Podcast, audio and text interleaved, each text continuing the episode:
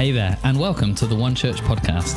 This message was recorded live at one of our services. If you'd like to know more about life at One Church, visit us online at weareone.church or check us out on social media.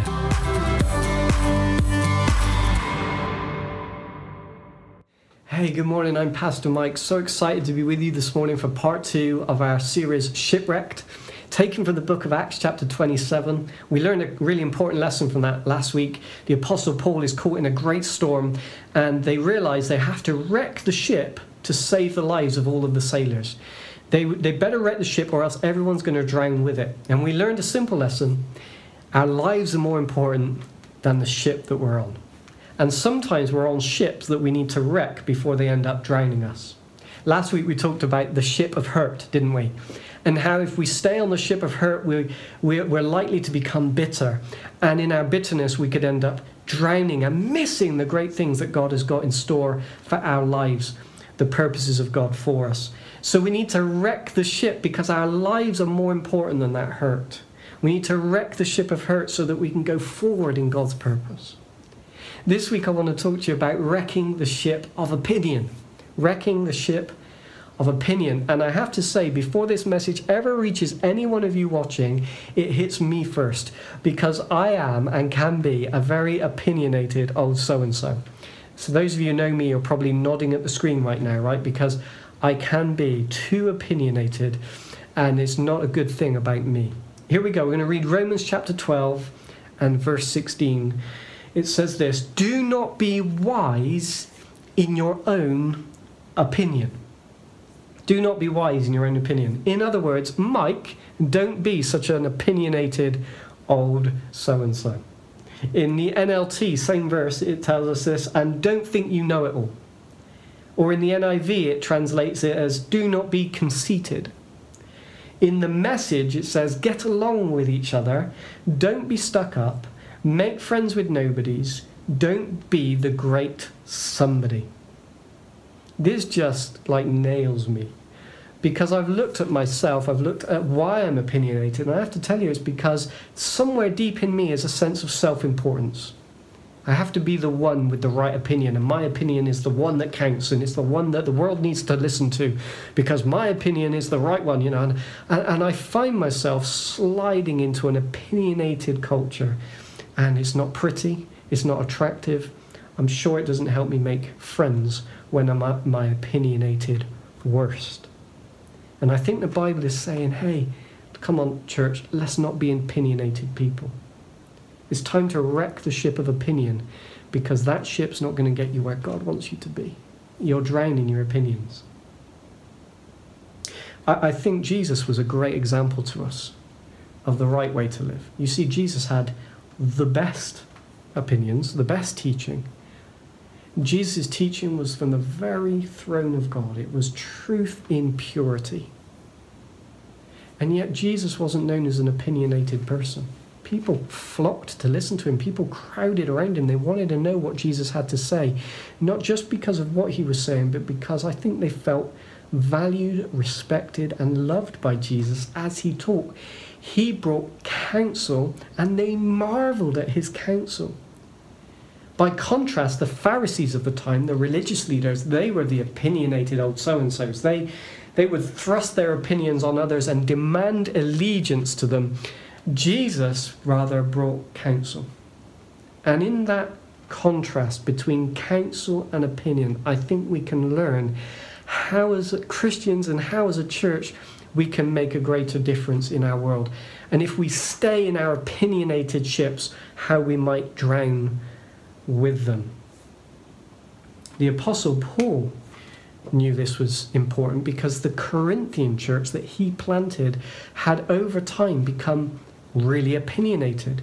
Like it wasn't just one or two people that were strongly opinionated, it was a culture. Everyone was thrusting their opinions on each other.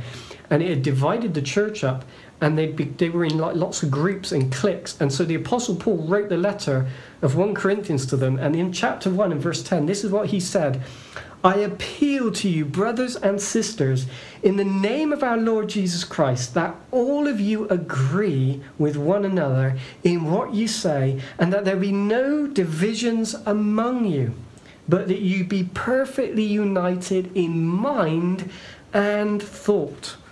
Wow, the Apostle Paul is saying, wreck the ship of opinion. It's just dividing you. You're going to drown if you stay on that ship. Hey, come together in a spirit of counsel and counsel one another towards harmony and towards the truth and the revelation of Jesus Christ. He would say the same thing to churches today. I think sometimes we can be a bit over opinionated with one another, but worse still, with the world out there that we're trying to reach, with the good news of Jesus, we can sometimes thrust our opinions on them rather than bring counsel as Jesus did.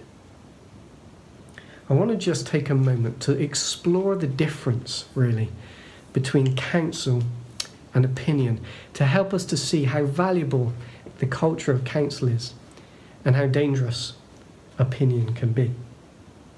Here we go. Here's a few proverbs to help us see the difference.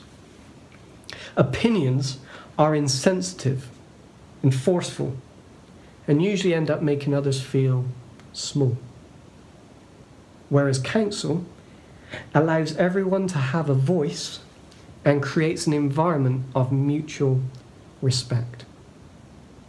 Uh, one of the things I'm really proud of the One Church Network for, uh, as we've been just talking about the issue lately of racial injustice, is the way that we have tried to create that council, that, uh, that environment of listening and respecting and, and understanding.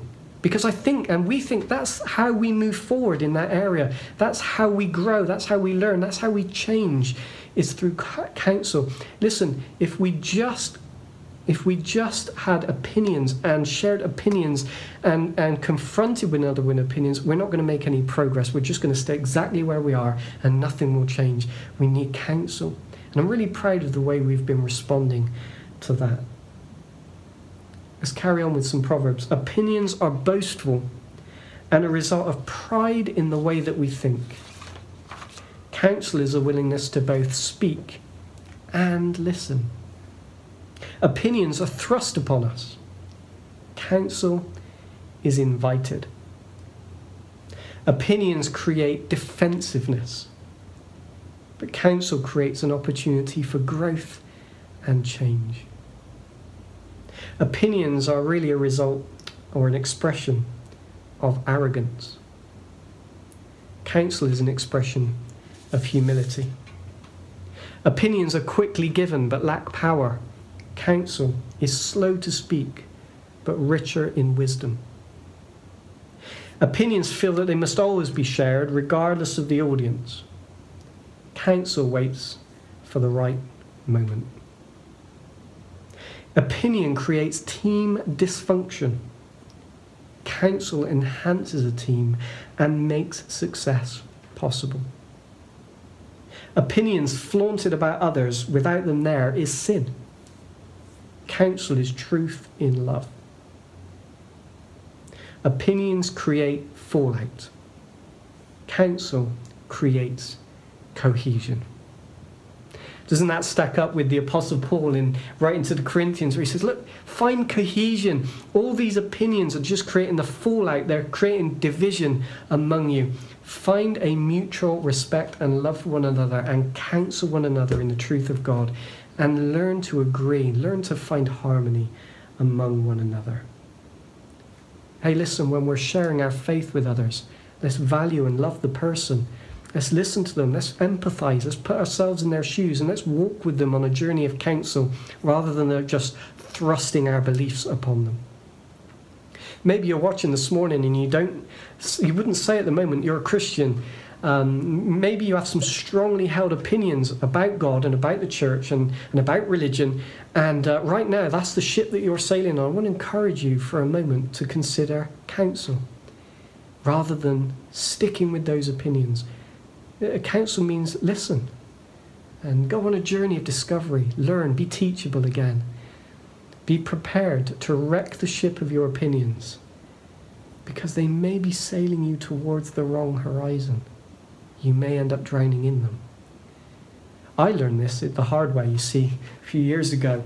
uh, I was in a session learning about creation, the creation story from the book of Genesis, chapter 1. And I had some really strongly held opinions about what I thought about that passage and what that passage was saying. I was what they would call a seven day creationist. I believed in seven literal 24 hour days of creation. And that was it, that's the truth. I listened to this speaker as they began to unveil other points of view. And they began to show why, and they began to. And I found myself as they were teaching and, and showing different perspectives than my own. Instead of learning, instead of um, enjoying that, instead of going on a journey of discovery, I found myself combating it with my opinions. And they were quite passionate within me. And in the end, I blurted them out. I said, Oh, I don't agree with that. That's not my opinion. And what happened was, in my immaturity, I allowed my opinion to uh, wreck my chances of actually going on a learning, a learning adventure in that passage of scripture. In my immaturity, I stayed where I was instead of making any kind of advance towards growth. It was only a few years later when I began to really read and listen and discover that I found that I needed to adapt my position. I needed to reflect on my long held, strongly opinionated views and, and change. I remember reading this verse uh, where God presents Eve to Adam. You may know the one in Genesis. And, uh, and, and Adam responds by saying two words with an exclamation mark At last! I'd never seen this before. As you look at the original language and you try and get an idea of what uh, this means, essentially, it's like a person that's been on a really long journey, finally reaching their destination. That's what's meant by at last exclamation mark. I began to realize that that didn't stack up with my strongly held opinion that there were seven 24 hour days of creation. Because, in my point of view, Adam would have only gone a few minutes, even hours, before Eve arrived at his doorstep. Those two words in the original language would have made no sense in that story of things. I realized that maybe I needed to look further and look deeper at this story, and I came to a new point of view that the seven days of creation story wasn't as literal as I had previously taken it, and that it was far more of a story describing true events and was never meant to be a scientific description of God's creation of the earth. And as I began to explore that point of view, a whole new area of teaching and revelation began to open up to me. And I began to leave behind that strongly held opinion that I had before. Now, you may do the same study. You may study Genesis chapter 1 and still stay with the opinion of seven day creation. Uh, and hey, God bless you for that. Hey, whatever you do is, is fine. But I, I just went on a different journey. I learned, Uh, what I learned was my opinion had kept me for years from growth because I refused to listen and I refused to be teachable and I refused to see that there were other perspectives. And here's the danger with opinion we can end up drowning in opinions and never growing and never learning because we think we already know it all. We think we already have the answer. We think everything we've learned is all there is to learn. And I want to tell you, it probably isn't. You probably don't know everything there is to know. I certainly don't know everything there is to know. I certainly haven't explored the, the, the complete um, uh, universe of God's knowledge. I know so little. It would be silly of me to, to hold on to these opinions so tightly um, when actually there is more to learn. You see, opinion, it limits us, it will drown us, it will divide us.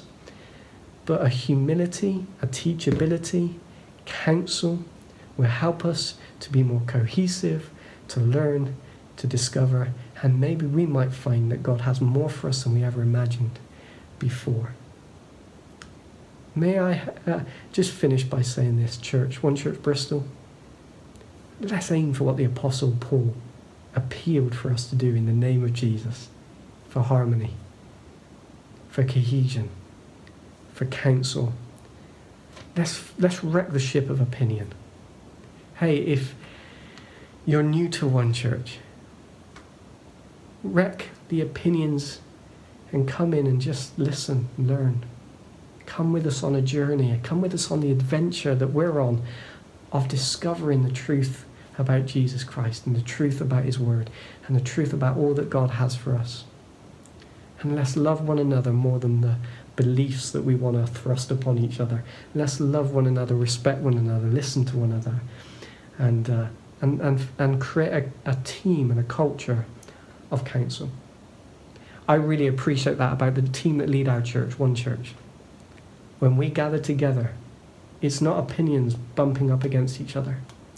There's a spirit, there's a culture of counsel there. And that's why I'm so confident that we're going in the right direction as a church. Because we have the right spirit, we have the right culture and the right heart. There's harmony, there's a oneness there. That's really healthy. Why don't you join us? Wreck your opinions. And let's learn to be people that counsel one another. Can I pray for you? Dear Jesus, I recognize in me that some of my strongly held opinions have at times limited me. They have at times diminished my relationships with others. And they have impacted my influence on the world around me. Teach me to, to counsel as you counseled. And help me to wreck the ship of opinion. And go on a journey of humility and learning in Jesus' name. Amen. Have a great week, guys.